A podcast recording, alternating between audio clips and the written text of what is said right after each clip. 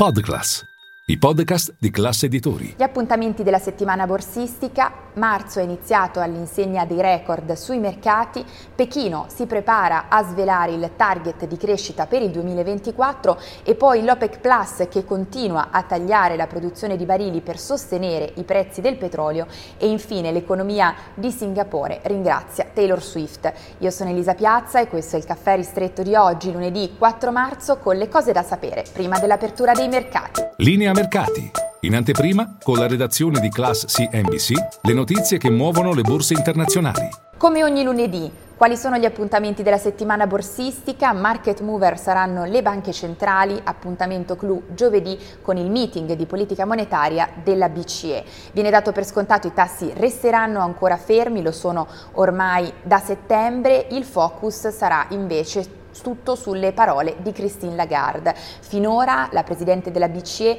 ha eh, ribadito continuamente che troppo presto anche solo per parlare, discutere di tagli dei tassi, staremo a vedere se cambierà qualcosa. Al momento i mercati scommettono su un primo taglio a giugno. E poi a proposito di Federal Reserve, mercoledì e giovedì Jerome Powell sarà in audizione al Congresso e poi in arrivo un ulteriore indizio a fine settimana, venerdì con il dato sul mercato del lavoro americano.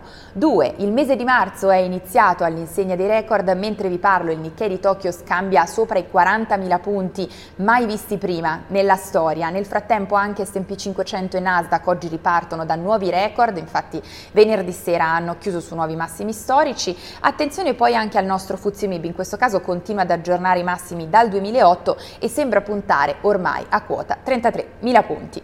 3. Ci spostiamo in Cina perché Pechino si prepara a svelare il suo target di crescita per il 2024. Come al solito ogni anno fissa un obiettivo eh, per la crescita del PIL, salvo sorprese come per il 2023 sarà intorno ad un più 5%. Tutto questo mentre prende il via oggi, prendono il via le due sessioni, le cosiddette due sessioni, stiamo parlando delle tradizionali riunioni dei principali organi eh, del della Repubblica Popolare. Intanto che cosa è successo all'azionario cinese nel mese di febbraio? Interessante perché finalmente ha chiuso un mese in verde dopo sei mesi invece in calo.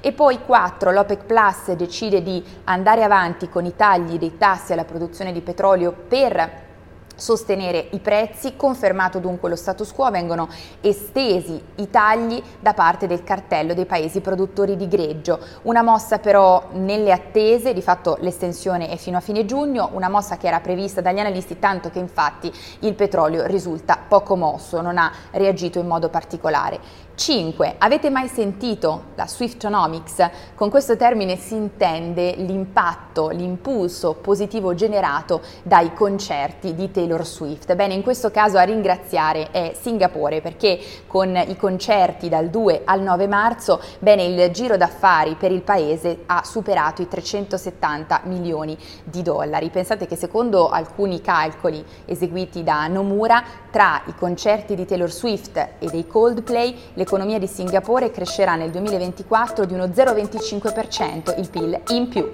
È tutto per il nostro caffè ristretto, buona settimana, ci vediamo in diretta a Caffè Affari. Thank